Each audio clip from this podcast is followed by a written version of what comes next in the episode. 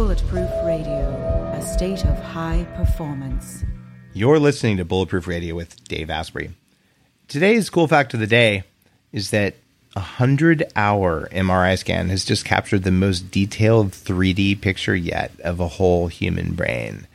And this new thing is called a 7 Tesla MRI, has the resolution to spot objects smaller than 0.1 millimeters in your head.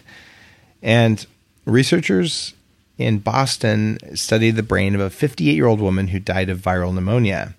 And they stored her brain for three years and put it into this device. And they built a custom case to do it. And they left it there for about five days of incredible scanning.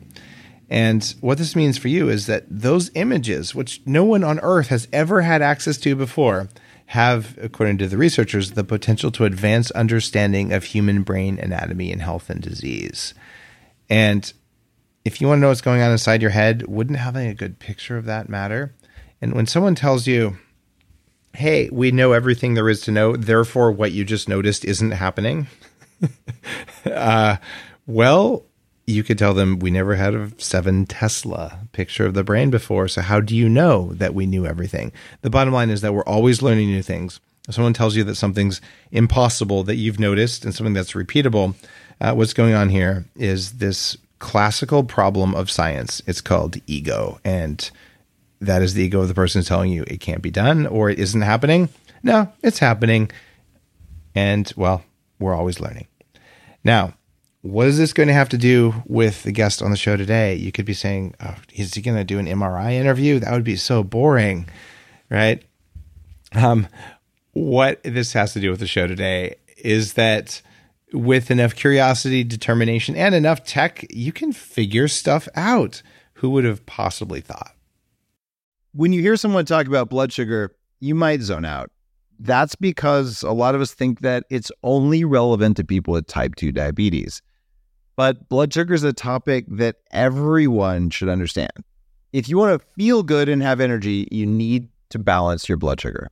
Research shows that even healthy people have wild swings in their blood sugar right after they eat, and spikes in blood sugar make your pancreas work harder. They also make you older, and they put you at a greater risk for weight gain, heart attack, and stroke. Here's why I'm talking about this. Bioptimizers has a new product called Blood Sugar Breakthrough. You take two capsules 15 minutes before a meal. Your body will push carbs and glucose into your muscles for use as fuel instead of fat. That means you get stable energy and you don't have that post meal crash. Better yet, you can improve your workouts and get better gains at the gym. But the biggest benefit is that it'll improve your overall health. Just go to bloodsugarbreakthrough.health slash Dave for an exclusive 10% off. For 25 years, I've had a strong passion for understanding the science behind why we age and what we can do about it. One of the most groundbreaking discoveries in the last two decades is senolytics. Senolytics are plant derived or pharmaceutical ingredients that can help your body drop old, worn out cells. Scientists call them senescent cells, and in my books, I call them zombie cells. As you age, those senescent cells build up in your body. They live for a long time and they eat up your energy. There is a hack for this. It's called Qualia Senolytic. Your podcast sponsor, Neurohacker Collective, created Qualia Senolytic. It eliminates those zombie cells and has a clinical study that supports its effectiveness. I really felt a difference in how my body moved after just a couple months on Qualia Senolytic. It's upped my energy level even more, and my joints feel really good. If you're over 30 and you want to use a clinically tested formula to help you feel younger, try Qualia Senolytic. To get younger now, visit neurohacker.com slash Dave and try it risk-free for up to 100 days. Use code DAVE at checkout to get 15%. That's neurohacker.com slash Dave. Use code DAVE. Today's guest is a very well known. She's a born and raised Jersey girl with uh, nothing more than passion, a laptop, and a dream who created what you could call a digital empire inspiring millions. Someone named by Oprah as a thought leader for the next generation. I'm talking about Marie Forleo, the CEO of Marie Forleo International. She's a best-selling author, entrepreneurship coach, philanthropist, and runs B School, a acclaimed business training program. She leads one of Inc. 500's fastest growing companies, and pretty much she's a badass. Marie, welcome to the show. Oh, Dave, thank you so very much for having me on. This has been a long time in the making, in my heart. Now, you've had all sorts of cool stuff happen in your life. I mean, Tony Robbins interviewed you, uh, Tim Ferriss had you in his book, Tribe of Mentors. What did you do to just suddenly launch to prominence like this? How, how did you get the notice of people like that? Well, I think that key word there that most people assume, but it's not true, is suddenly. So I've been doing what I'm doing. I'm so glad you answered that. People ask me that question, it pisses me off. Okay. Now I like you. Yeah. no, it's like 20 years I've been doing this. You know, I started my business, it was like 1999, 2000. And I have been, I always talk about myself like the turtle, not the rabbit. I'm like, oh, people like, where'd you come from? I'm like, New Jersey. And I've been doing this for a really long time. But to answer more specifically, Tim Ferriss, for example, when his four hour work week first came out, I had heard this interview with him. This was back before podcasts, right? Before they came right. really big. And I put him in touch with a few people that I was connected to at that time. Um, a friend of ours, Joe Polish, you know, some different people yeah. who I thought could help him get his message out even further. And I just emailed him and I said, Hey, your book is phenomenal. I think these folks can help get the book out even further. And then we just literally developed a friendship from there. There was nothing more magical than that. Um, and so I've known him for quite some time. And with Tony Robbins, I feel like people had just noticed my work who were around him. And then there was an opportunity that came up where he was working on a new program called the New Money Masters mm-hmm. and um, just had heard about my work and heard that I was actually implementing a lot of things that he was talking about. And so that opportunity came up. But I'll tell you, Dave, you know, especially with Tony, I remember when I got that call, I was like, I'm not ready yet. I am certainly not ready yet. Like my website was so janky. I felt so underqualified. But I had always really appreciated and admired and respected Tony's work. So I was like, I am not going to say no to Mr. Robbins. I'm going to get my ass on the plane and fly out there and do that interview. So um, there's been no magic sauce besides hard work and consistency over two decades. That's the honest truth. The first time I heard about you uh, wasn't through Tim or Tony. Uh, it was actually from uh, Instagram. because way back in the day, from at least from the timeline that I live in, uh, in 2015, you Instagrammed Bulletproof, like with the old logos from the coffee shop there, and I was like, "Wow, that that's so cool." So I, I actually do look at my Instagram on occasion, and so I've been uh, following uh, following you ever since, and just kind of watching as uh, your voice has gotten bigger and bigger, and I, I think it's something that our audience is going to really want to understand. Now, one of the things that caught my attention too was in your business, Marie Forleo International. Uh, you talk about you know, creating a business and a life that you love, and you have these. I'm going to call them principles that you talk about. Uh, we things like we believe everything is figure outable, and we do this because we love it, and we're here to change the world. These are some pretty big. Uh, what, do, what do you call those rules, values? What's your name for that? Well, that exists on a page on our website called How We Roll. Because yeah. I'll tell you this really transparently, Dave. A lot of people will come across Marie TV and they really love the online show, or they come across the podcast and they really love that. And they're like, How the hell do you make money? Like there's no ads going around and because i'm not necessarily you know promoting things all the time people were so confused with what exactly do i do. So when i did this website redesign i was like you know what? I got to tell people how our company rolls what we stand for what our values are you know what the whole business model is. So when people come here their skepticism can relax a little bit and they can just enjoy what we create. But for us those are really principles, you know, that we run our company by. And I run a virtual team. There's about 30 of us full time now. And again, it just started. I was by myself wearing all the hats for about seven years. So that wasn't a quick journey either. But you know, we love what we do and we believe everything is figure outable. That whole phrase, those three words, everything is figure outable, has been the driving force of my entire life. You know, it's the topic of my new book, um, but it saves my butt every single day. And people are like, oh, so have you, do you have everything figured out? I'm like, oh, hell no, but I believe that I can. And yeah. that's where the magic lies. Where did you get that mindset? So, my mom is a super interesting character. God bless her. She's still alive. She's about five three, Dave. She looks like June Cleaver and she curses like a truck driver. she is the most tenacious, industrious person you could ever meet. So, she grew up in the projects of Newark, New Jersey with two alcoholic parents, and she learned by necessity how to stretch a dollar bill around the block like mm-hmm. five times. And she made herself a promise that when she grew up, she was going to find a way to a better life. And she did. And one of my fondest memories with my mom in our house in New Jersey, down the shore, Italian American household, uh, working class, was sitting around our kitchen table and cutting out coupons. Like she loved teaching me how we could save money. Frugality is like her number one goal in life. So the other thing she loved was how you could save. Do you remember those proof of purchase little code bars yeah. that you could cut out of products, right? Yeah. So she would teach me, like, hey, brands could send you all this cool free stuff like a cookbook or utensils if you just save up these proofs of purchase. So one of her most prized possessions ever was this little orange transistor radio from Tropicana orange juice that she got for free. It looked like an orange. It has a red and white stripe coming out of the hmm. side. That's the antenna and she listened to that thing nonstop. So as a kid, I knew the way to figure out where my mom was around the yard or the house was to listen to the sound of that tinny little radio, which by the way, everyone sends me now because they find them on on uh, eBay. I have like a gajillion of them. Oh my god, that's funny. It's amazing. Like they just keep showing up at my house. I just showed Dave for those who are listening um, an actual one from way back in the 80s. So anyway, one day I was coming home from school, Dave, and uh, I hear the radio off in the distance, and I'm walking down the block, and it's coming from above, which was a strange orientation. And I look up, and on the top story of our two story house is my mom perched like very precariously. And as a kid, it was terrifying to see your mother like hanging out on the roof. And I'm like, Mom, what are you doing up there? Is everything okay?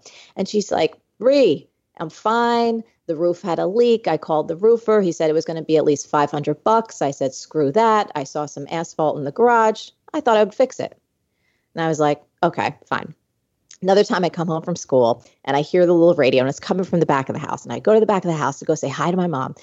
And the door is cracked open. It was a bathroom. And I push it open and there's pipes coming out of the wall and dust particles everywhere. It looked like like a bomb went off. And I said, "Mom, are you okay? What's going on?" She said, "Oh, the, the tiles had some cracks in them and I didn't want it to get moldy, so I'm retiling the bathroom." So again, need to set some context here. My mom is high school educated and this is the 80s. This is pre-internet, pre-YouTube, pre-Google. One day, it was the fall and I'm coming home from school and it was dark daylight savings had already passed. It was a little spooky. And I walk into my house, Dave, and there's total silence and blackness, which for an Italian American household, very unusual. So I tiptoe in the house and I'm a little afraid about what I might find. Walking around and I hear nothing. Get this pit in my stomach. Then all of a sudden, I hear these little clicks and clacks coming from over the kitchen. I walk over in the kitchen and I see my mom hunched over the kitchen table. And I walk in and it's like an operating room. And spread out on the kitchen table was her little Tropicana orange in like 15 pieces. And I was like, Mom, are you okay? What happened? Did your radio break? And she's like, Oh, Reed, don't worry about it. I'm fine. The antenna was off, the dial was broken, so I'm fixing it. And I finally had the courage to ask the question I had been wanting to ask. I said, Hey, Mom, how do you know how to do so many different things that you've never done before and nobody's showing you how to do it. She put down her screwdriver and her pliers and she looked at me and she said, Ray, it's not that complicated. You could do anything you put your mind to if you just roll up your sleeves, you get in there and you do it. Everything is figure outable. And Dave, I got to tell you, it was one of those moments where I still can't even detect if those were the words she said or that's what my childhood brain heard. Mm. But it reverberated through me. And it was like this little seed that got planted in my soul. And from that moment forward, it was as though this belief, this conviction, this mantra became like the driving force for everything. So like getting out of a an abusive relationship in high school, you know, getting into college, figuring out the classes, getting jobs, getting out of debt, figuring out how to build a business when I knew nothing about what I was doing and I was, you know, just no experience, nothing. Every single part of my life, it has been the thing that helps me pick myself back up and hmm. figure it out and keep going. Well, it, it's cool. And that's why it became the title of your new book. And you talk also about how that skill of just saying, you know, I don't know how to do it, but I'll figure it out, how it's helped you land every job you've ever had. And I got to say, when I'm doing early stage companies, and everyone knows me for Bulletproof, but I have several other early stage companies, uh, like my neuroscience stuff and the glasses company and all. And what I look for in people that I hire, especially at those young companies without millions of dollars of funding, it's people who have that mindset. Who, are, you know, I don't know how to do it, but I will figure it out. And even if they figure it out and they're kind of, they don't figure it out that well, like the, it's a kludgy answer. Yeah. Hey, they got it done. And that's going to buy you the runway to do something else. But man, I have a hard time finding people like that. So maybe your book will help to grow some how do you spot other people who have that magic figure outable power that you talk about? It's a great question because as a CEO, it's been instrumental in our hiring process. And we talk about it a lot. That's part of the reason why we have that how we roll page up, then we use that. So typically, uh, in practical terms, we give people projects or tests that we pay them for to do. And there's holes in those projects and we're just giving them enough information that they have to think really hard and then go figure out an answer. And so it's one of the hurdles that we set up when we bring people on our team because we know this about business and everyone listening knows this about business. There's no playbook there's no rule book that lasts. There are just principles that allow us to stay true to our values so that we can navigate this ever changing world, these ever changing markets, ever changing science and technology. We're continuing to grow and innovate. So you have to be nimble and innovative and creative. And so um, that's how we spot them. And we can also spot the folks that don't have this mindset. Like they're like, but what do I do next? And we're like, really? You're asking that question? It's like, we love you, we honor you, we respect you, but this is not the place for you to work. yeah. Uh, and it, it's liberating to have a group of people who are, who are going to say, I'll figure it out. Um, as I started to grow uh, Bulletproof, and, and this was, it was just a blog. I wasn't really going to start a company around Bulletproof. So I didn't structure the early days that way. Uh, you know, I, I had a, I already had a job. I was a VP with stock options at a big company. Uh, and I, I ran into those kinds of situations where where the, what do I do next? What do I do next? And you're like, if I have to tell you this, now I have ten people. Right? It, your head will explode if you have to tell ten people exactly what to do, and you don't scale. So I would make a game. I've never told anyone this. I, I would make a game of providing the least possible amount of information just to see how people would fill in the gaps right? But I never thought of doing it during like the hiring process, which is a cool thing you're doing there. Yeah, it's fun. And, you know, some people really thrive in it and they're like, hey, I did the best that I could and here's what I created. What do you think? But I could have also done this and this. And those innovative, creative people who give us all kinds of options, we're like, hey, even if you got some of the details wrong, your initiative, your ability to be proactive, to pay attention to those details, we're like, you're our kind of people. And so um, it's worked well for us. I mean, we've certainly made some mishires in the past, and usually those are due to someone's desperation, either mine or someone on the team feeling strapped, like, you know, we don't have enough resources and man or woman power to do what we need to do. And we're like, oh, let's just get a body in here. And those are always costly mistakes. Yeah, warm body hires are always a bad idea. I'm, I'm with you there. Um, you, though, you could be described as really optimistic, right? That everything is figure outable sort of thing. Uh, you probably liked yeah. the TV show MacGyver, didn't you? My mom did. I, I, knew it had to be in there somewhere. And now, if if you're too young to know the show, this is a show about a guy who used chewing gum and duct tape to make nuclear bombs to get out of these these things. It was like a like an A team level 1980s show, and it was cool. Uh, but it, there's that optimistic, like there's always a solution.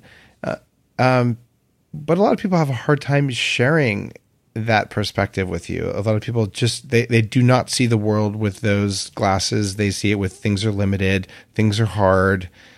What's your technique? Uh, and you do some of this in the book, but I want you to share it with listeners uh, for kind of cracking people open to that perspective, uh, so that they can connect to it and just kind of see, oh my God, it it, it can be done, even if I'm not going to do it. What's what's the hack for that? Yeah, so there's a couple things that I want to share here because this is really important. You know, skepticism means that you're thinking. I don't want anyone to just accept something blindly.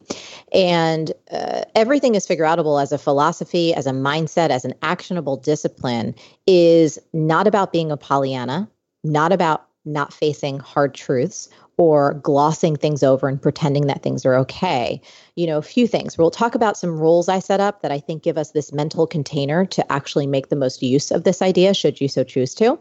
But I also was really curious about how other people have deployed this idea in their lives, especially when it comes to some extremely difficult situations. I'm talking terminal diagnosis, death, the loss of a child, the loss of jobs, addiction, you name it. And I put out a call to the audience to see because I've been sharing this idea, you know, for the course of my career and I knew people had been using it. And I want to share one story that came back. It was the first one that came back. It was from a woman named Jen and she had watched the talk I gave, which was titled Everything is Figure Outable for Oprah. It's like an 18 minute Oprah style TED talk.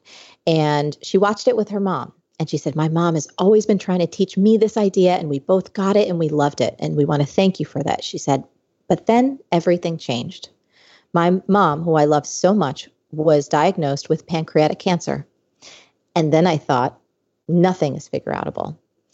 She said, but I really sat with it and I dug deeper. And as I dug deeper and I really looked at it, I realized it was.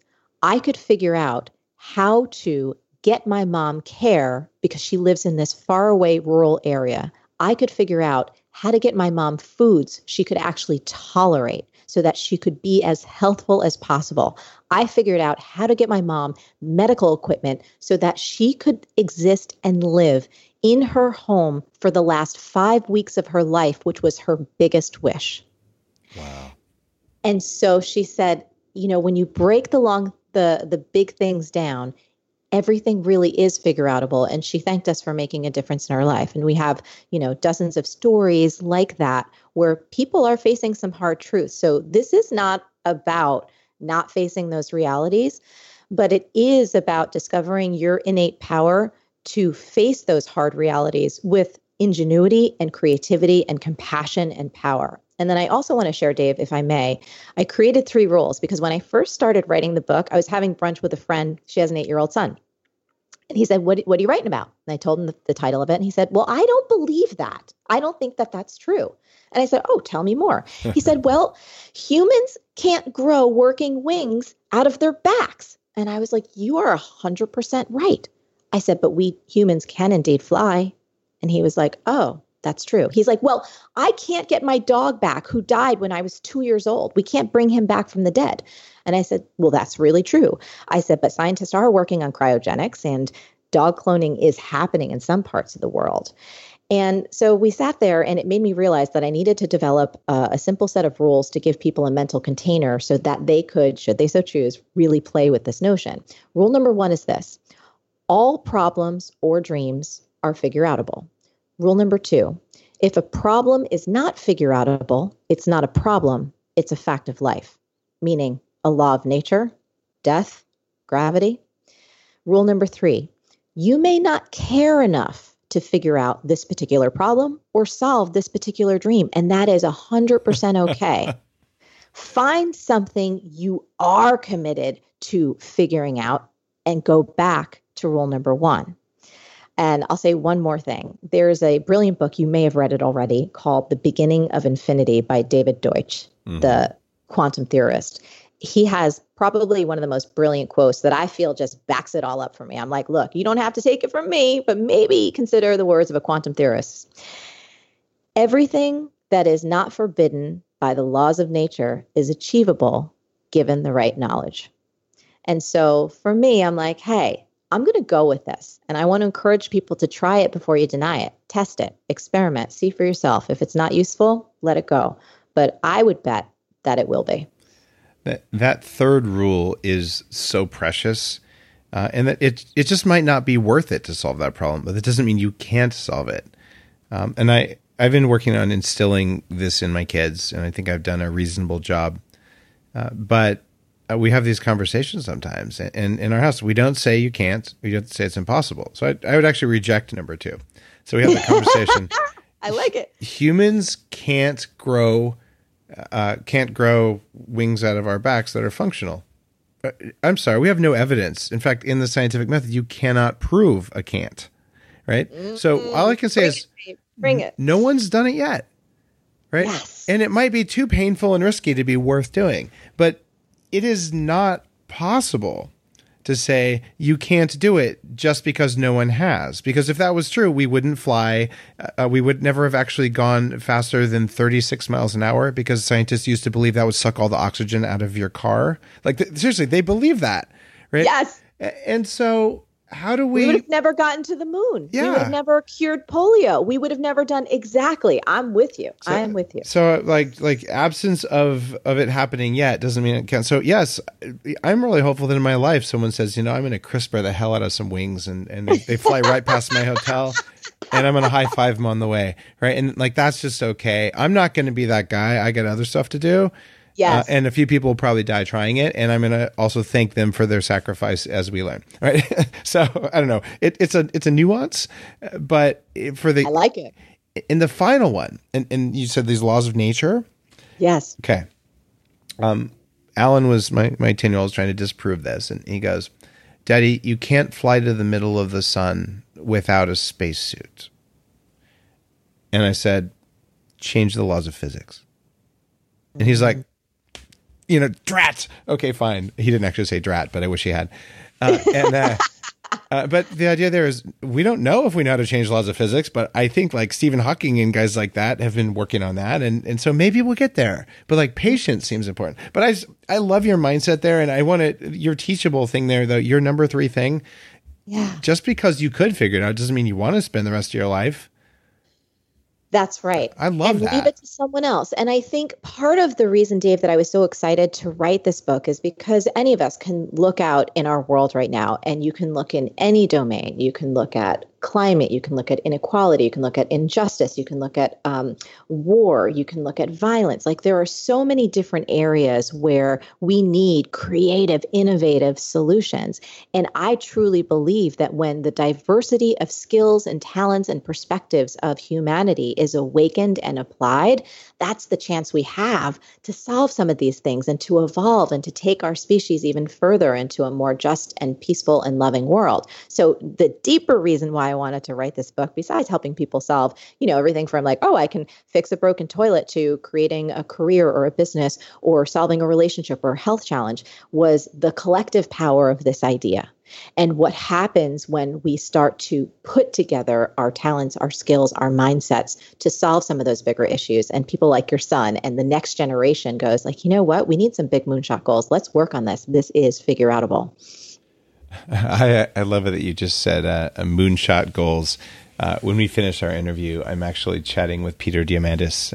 ah, tell him I said hi. Oh, oh, you know Peter is okay, cool. Yes. And Peter's been on the show, but you know he's uh, uh, the guy with the X Prize. Who? Oh yeah, we will have private travel to space. One of those guys who the the ultimate figure outable guy. yes. Oh, that's so funny. Uh, moonshots just happen to pop into that. Now, you talk in your book, Everything is Figure Outable, about excuses. Tell me about excuses and what you do about them. So I think excuses are kind of like weeds that pop up in everyone's garden. You know, they can spring up for all of us. And I am constantly doing my best to keep a watchful eye out for them in my own life. I think the three biggest ones that most of us struggle with are not enough time, not enough money, and I don't know how. And we'll go reverse on this. The I don't know how to is probably the weakest argument given where we are right now in culture in terms of the access we have to information and videos and media and the fact that pretty much for free with a few clicks on your keyboard you can start to unwire and unpack how to do practically the first few steps of almost anything and if you're determined and you want to keep going you're good but the time and money one I've seen in my career are really the two that can hold most of us back. And I like to teach people a little distinction two four letter words that can help us completely annihilate our excuses. And those two four letter words are can't versus won't. You know, so many times be like, you know, and I'll, I'll let me call one out on myself, right? Um, I can't get myself stronger and, and build my stamina up because uh, I don't have the time, right? I'm too busy. I can't do it. Or, you know, I can't forgive her, or I can't find time to get the writing done. There's just too many other things happening. And if we just take a breath for a moment and replace can't with the word won't, what we discover is often something much more truthful. Yeah. When we say can't, it's usually a euphemism for won't, which won't means I don't really want to. It's not that big of a priority. I have other things that are more important. I'm not willing to be uncomfortable. I'm not willing to take that risk. I'm not willing to put in the effort to get that particular result. So I have a, a dream, Dave, and I know that one day it will happen where I, really want to speak Italian fluently. But honestly, it's not a priority right now. And you know how I know that? the other night uh, my man josh and i we had a few extra hours we had you know done our things for the day and we were kind of hanging out we were having great food and there was kind of some open space i did not pull out my language app to learn more italian words do you know what i did i watched stranger things because good, i huh? wanted to it's awesome but it's really important for all of us not to delude ourselves like we are in charge of how we spend our time our effort and our money. And I think if you don't bat back those excuses, you can just put yourself in the position of a victim as though you have no control over how you spend your time or your effort or your resources. But that little distinction between can't versus won't, if you're just like, you know what, I won't get the writing done. I won't wake up an hour earlier to get my workout in. I won't make time to do my Italian lessons because clearly I'm watching Stranger Things and that seems to be more important to me right now. I think there's a lot of freedom that comes in that. And with freedom, then you can get real about what you actually want and then attack it like a boss. It's funny. Earlier, you mentioned Joe Polish, a mutual friend who's been on Bulletproof Radio talking. Actually, it's a really powerful interview about addiction and overcoming. And, and he's like a marketing genius who used to be an addict well, I guess he says he's still an addict, but uh, uh, an amazing guy. It was in one of his workshops a, a while back. He, he said, uh, "All right, you need to make a list, especially if you're an entrepreneur with lots of ideas like me. Make a list of all the stuff you're not, you're choosing not to do." And I had never done that before, and I definitely put less stress on my team when I gave them permission to say, "All right, let's keep that list and like let's agree what goes on it." Uh, so that won't versus can't. Uh, and, and the other thing that I made a promise to do as I was writing Game Changers, I've largely excised can't from my vocabulary. I'll use it in a in a conscious context uh, if I'm working to create a mental mindset or something, but it's not an unconscious word because it's always a lie. Uh, it presupposes yes. some things, uh, and I don't tell people I I can't make it right? It, because it's always a lie, and they know it's a lie. And it's totally. It sounds weird. There's there's like a sensation, and this comes from advanced meditation stuff and all. But there's a little sensation when you say something that's out of integrity, and when you say to someone, "I'm not going to make it," it they understand that was a truthful statement. They're happy about it, but I actually feel clean when I say I'm not going to go to lunch with you today instead of I can't make it to lunch. Because honestly I could. Like I could drop yes. everything. I could hire a private jet and I could get my ass there. I'm just not going to right? Yes. Yes yes yes. This is there is so much freedom yeah. in this. And I think until you bring conscious awareness to the language that you're using every day and really get real about it, you feel in a position that is a bit defensive. You feel in a position like uh, life is happening, you know, to you as though you're not in control of it. And I think when you really have that clarity, the excuses begin to then fall away. Uh, beautiful. And so can't is somehow tied in with excuses. You say something else that reminds me of, of Churchill uh, in in your book. Uh, you say fear isn't the enemy. Waiting to stop feeling afraid is. And it reminds me of that. You know, all we have to fear is fear itself. Line. Uh, I sure hope that was Churchill, not someone else. Uh, I'm not a great his, uh, student of history, uh, but whoever it was. Um, what's the deal with waiting to stop feeling afraid?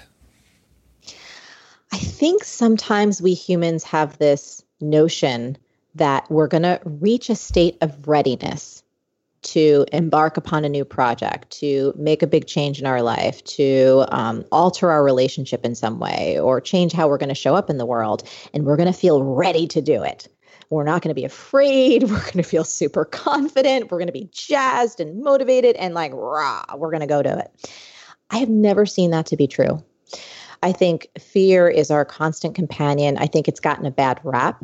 I think that fear outside of the context of keeping you from walking in front of a speeding train or doing something that could sincerely endanger your life, right?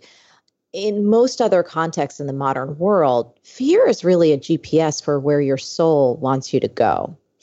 And I like to give the analogy, you know, puppies don't speak English, neither do infants.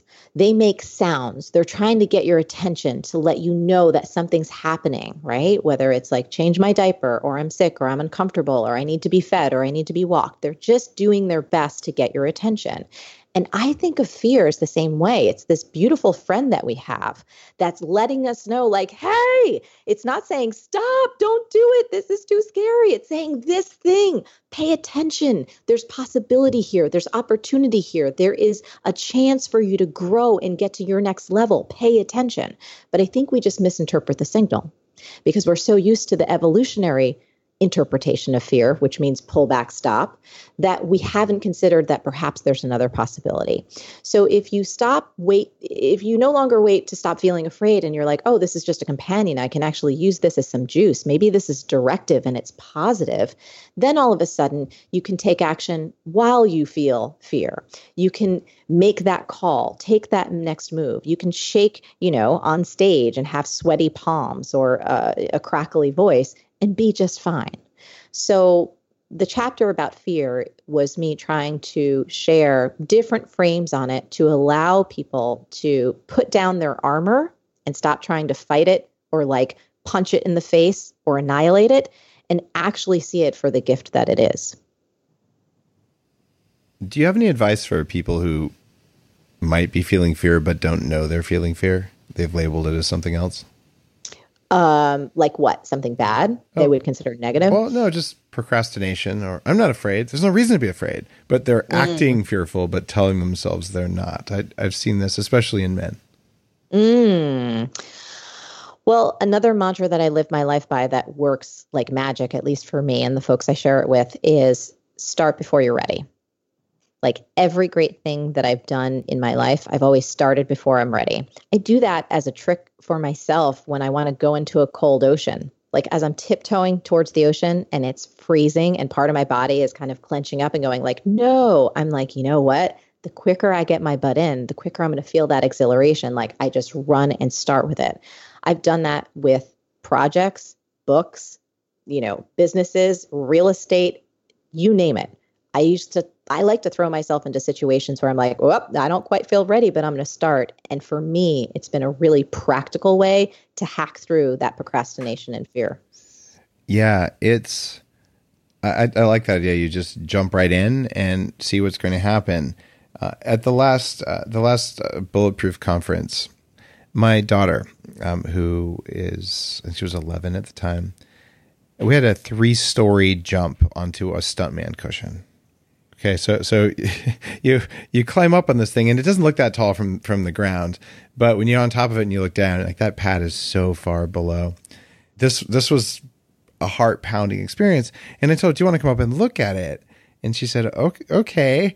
You know, but you could tell lots of consternation there, and then it, it, was your advice there that that I shared. You know, you, you have to just you know go before you're ready, just you know run, jump, and you know see what happens. And so she she did it, but that tiptoeing to the edge thing, like that did not work at all. So she just ran, uh, and as soon as she got off thing, she goes, "That was the best thing I've ever done in my life," and she ran right back up to do it again.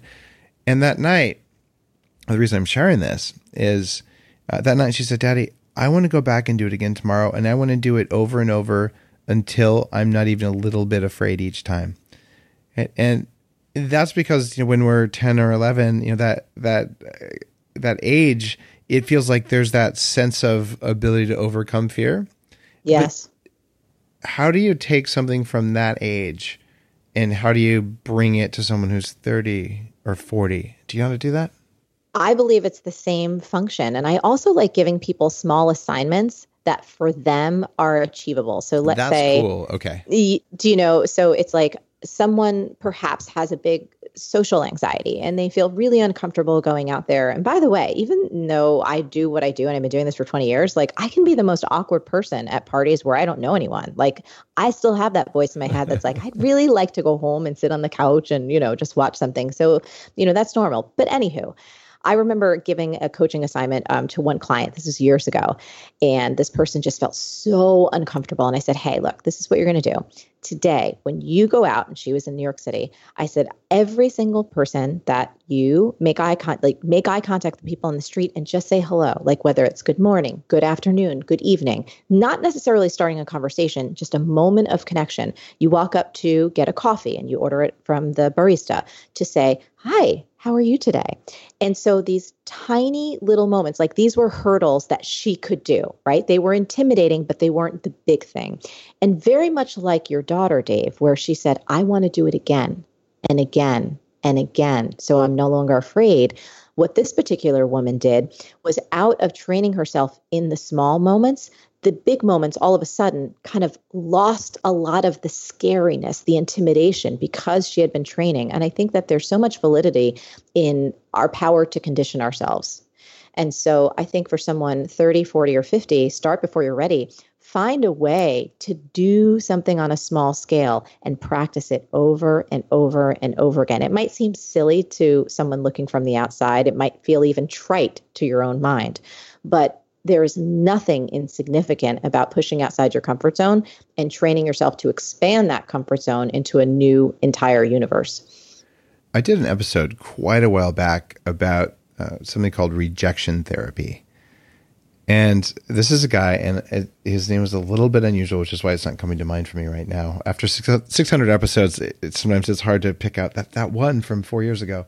But he told himself every day for a month or a hundred days or something, he was going to ask for things he thought he wasn't going to get until he got a no. And he asked for burger refills and just ridiculous things. and they kept giving it to him. And he's like, this is actually really hard to get rejection, but it's that same thing, just little things, but it, it helped him get over that fear of rejection to the point where he was just done with it and became you know able to start his company and everything. So i, I love it that you're talking about that similar mindset. Uh, talk to me about the indecision trap that's in your book. What is what's that all about? The indecision trap you know, are you talking about the the area where people feel like, "Uh, I don't know which way I should go," and they're kind of looking at all the options and they feel paralyzed and frozen? That notion? Yeah, and the idea that you're deciding what you want is the first step to getting it, and and you talk yes. about how um, people are afraid to ask for what they want because they aren't clear about what they want. So that's what I mean by yes. indecision trap. So in chapter five, which is all about clarifying your dream, in my work, uh, in my career, one of the things that I've often told people, I'm like, look, I can help you get anything you want, but first you have to tell me what that is.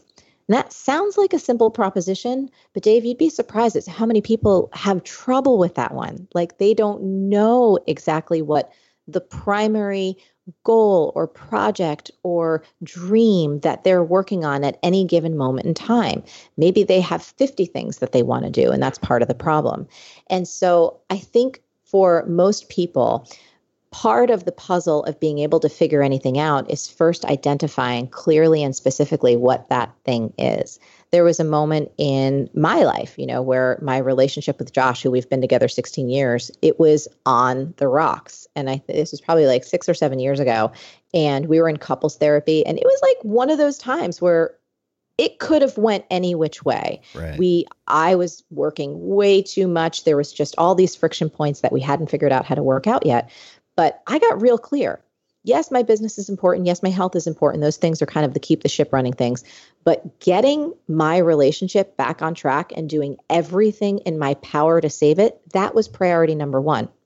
That was priority number one. And I was going to spend as much time as it took, read as many books as I could read, get us to as many therapists as I could get us to, do as many workshops as we needed to work on until we either could heal this thing or could part and go separate ways in a healthful manner. So, back to your question, I think that one of the most powerful advantages people can give themselves when it comes to figuring something out is being absolutely crystal clear about what that is. And then I'm sure you know this, we have a, an incredible part of our brain called the reticular activating system. I mean, all of us are bombarded with billions of bits of information and data constantly. We're not processing all of it consciously. So, how is your brain deciding what's important and what isn't? If you've ever been in a really busy cafe or in a restaurant or at a really loud party where there are uh, you know lots of people talking and loud music and just so many sounds. And then you faintly hear someone calling dave from afar and you turn your head. That's part of your reticular activating system at work helping you filter out what's important versus what not what's not. So I like to think of the reticular activating system like this magical little genie that is working 24/7 365 to help you achieve what's most important to you. But that requirement that that genie needs is for you to tell it exactly what you most want. So I think most of us would do ourselves a service by being clear and specific and that's why we spend a lot of time on that particular topic in the book. Um, I think you you nailed it. I love that you bring it back to neuroscience, and it's amazing what you know, setting those goals the way Napoleon Hill said a long time ago. It it matters, and just being clear with yourself. You say something else in the book that I I was surprised by, and you say you're stealing from those who need you most. What is that all about? Yes. So I have this belief that I've had for a very long time that God, the universe source, whatever you believe in or you don't believe in, smurf fairies, doesn't matter, that there are no extra people on earth, that every single one of us is here for a reason. And part of that reason is to use our talents and our gifts and our perspective to grow and then contribute back to others. And so I've always felt this. I've felt that if you have an idea or a dream or a project or a creation or something that's in your heart that just keeps coming to you that you need to get out, if you don't do everything possible to bring that dream or that project or that creation to life, that you really are stealing from those who need you most. I think about, um, let's take you, for example. Let's take the notion that you had when you started Bulletproof, which I don't know the whole origin story, but you know, before we started recording, I told you, I said, first of all, you even mentioned this, you know, I put Bulletproof on my Instagram because I really have gotten so much benefit from your work and your products. I have it in my kitchen cabinets here. I'm so grateful that wherever that idea came from, you have added value to my life. You've helped me perform at a higher level. So, had you said, you know what, there are enough products on the market that help people have higher performance. We don't need another one. Do you know what I mean? I've got all these other companies to run. I have all these other ideas. You would have stole something from, I'm sure, millions of us that we really enjoy our kind of bulletproof lifestyle. When I think about some of my favorite musicians or pieces of art or films, and if one of them stopped at the thought, you know, it's all been done already. If Oprah had said, you know what, Phil Donahue really has this daytime talk show thing covered. Like, we don't need another talk show host, right? Like, he's really done it. He's got great ratings. There's no room for no one else. Think about all of the brilliant aha moments and books and and just tears that we would all missed out on. So I always come back to that notion that if you don't do your thing, that the world really needs, you are stealing from those who need you most. Fred Rogers has this great quote. I, am probably not going to get it right. I need to look it up in the book somewhere, but it's uh, I'll give the paraphrase version. It's like, you don't know how important you are to those who you may never meet. And it goes in that same line. Yeah. So uh, that that's a beautiful quote. And yeah, I I agree. And I, I get to meet a lot of crazy inventors uh, because you know they're say, Dave, I have this crazy thing for hacking the human body, but maybe it's worse in the health field, although it's that way in a lot of fields.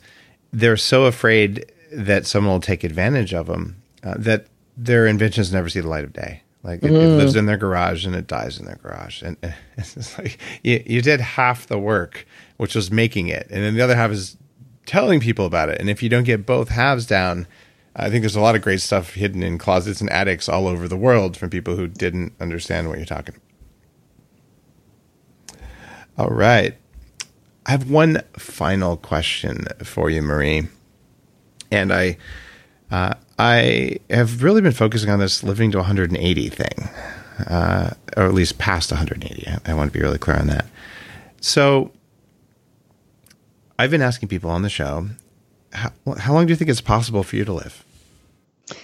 First of all, this is the first I'm hearing about this 180 thing. And I have to tell you, I'm super psyched. Like, you just upped my game. And I'm like, I think I'm going to jump on your train because I've been talking about 120. Oh, but people I- have already done that. I know, but I was just trying to think. I was like, I think I might by that time be like, I'm good. Like, I'm ready for my next adventure. But now that no one had said 180 to me before, so you just expanded what's possible for me. So, um, so was the question, how long do I think I will live, or how long would I like to live? Oh, well, give me both. Okay, how long do I think I will live? I think I'm going to at least 120. Like All that's been kind of in my consciousness for a while, but I would seriously like to drive around with 180 for a bit and then let's revisit in like 6 months or so and I'll be like I'll let you know. All right, uh, that that's a that's a fair answer, and uh, part of the reason behind this is that, um, I mean, you've you've received wisdom from uh, you know Tony and Oprah and you know other other people, and as as have I, um, and I feel like we have a shortage of of old people because we forgot that age and wisdom go together. And Yeah. we have a lot of people who are older today who are too tired and with Alzheimer's, and they they actually aren't in a position to give back. You know, to our last point about what the world needs. So I'm like, what if when you were old, you were fully capable and your brain worked and you moved around under your own power and there weren't tubes and hospitals and diapers involved, would you then want to live to 180? And most people are like, oh yeah, I never thought of that. So part of my mission here is to just we need a lot more village elders right now, uh, and ones who are healthy. I would be a fun one, I will tell you. Like if I'm 180, you better believe that I'm be rolling around with like a little boombox or whatever we have at that time, getting orange. some dance It'll be a little At- orange, you know it. getting some dance parties started. That and like I'd be like, look, I'm 180. I'm gonna have more pizzas. They may not be the best for me, but I'm gonna have them. I love it. Uh, your new book, Everything is Figureoutable, is it's just full of the right mindset for uh, creating new things and for fixing things that need fixing. And, and I, I think it's a, a very worthwhile read. And thank you for being on the show uh, on the week of your launch uh, to share it. Thank you so much, Dave, and thank you for the work that you're doing in the world. And I'm actually very excited to take a read for your new book as well. People can find out more about you, your book, and everything like that. Uh, probably Marie Forleo is the best one. M A Absolutely. Okay, M A R I E F O R L E O dot com. Awesome. That's right. Thank you so much, Dave. Such a pleasure. Have a great day. Head on over to the favorite place you like to go to buy books and pick up a copy of Everything is Figureoutable. And after you read it, do Marie the courtesy of taking about 10 seconds to leave a review. Authors notice reviews in ways you totally wouldn't imagine. And the research is in, I've done interviews about it. When you express gratitude, it actually improves your life. So, by writing this book, Marie gave you the option to leave a review so that you could actually experience gratitude. How cool is that? So, read the book, leave a review. It's totally worth your time.